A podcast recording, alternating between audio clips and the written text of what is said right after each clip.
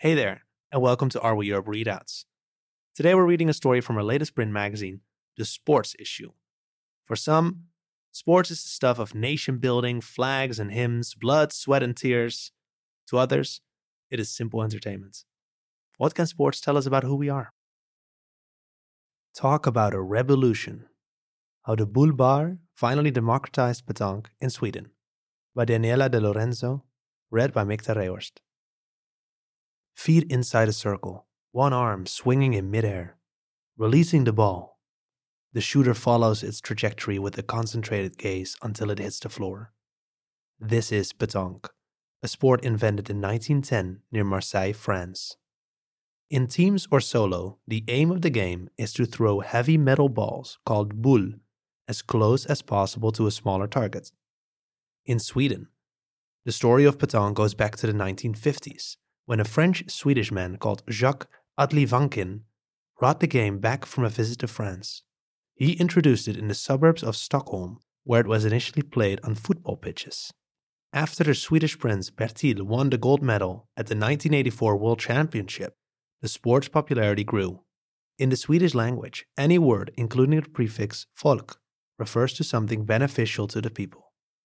In 1991, in his book Playing Petanque, Spela Boule, Writer Stefan Johansson questioned whether petanque would ever become a folk sport, one adopted by the entire Swedish population, a sport for everyone.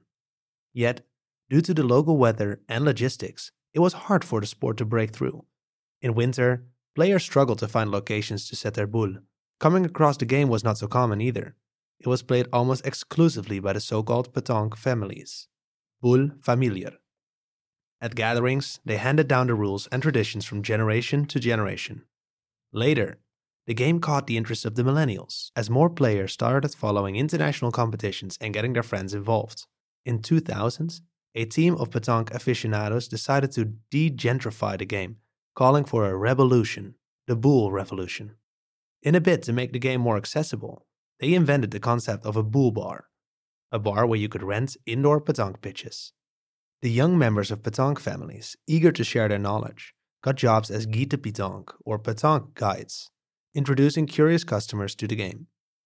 At a time when Swedish society demanded togetherness and team building in ways other than just drinking, the Boule Bar became an immediate hit. Newbies produced a domino effect on their peers, joining small tournaments and local petanque clubs, renting pitches, and buying boule sets.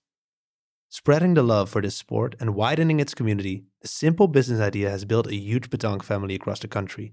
70 years after bringing the game to the Nordics, this sport can finally be considered a people's sport. Did you like listening to this story? Dive into all our readouts from this issue or previous ones, or listen to our narrative Are We Europe stories wherever you get your earful of audio right now. And don't forget, you can also become an Are We Europe member and connect with storytellers across the continent starting at 4 euros a month. Just go to areweeurope.com slash member and help us build a new media for a changing continent.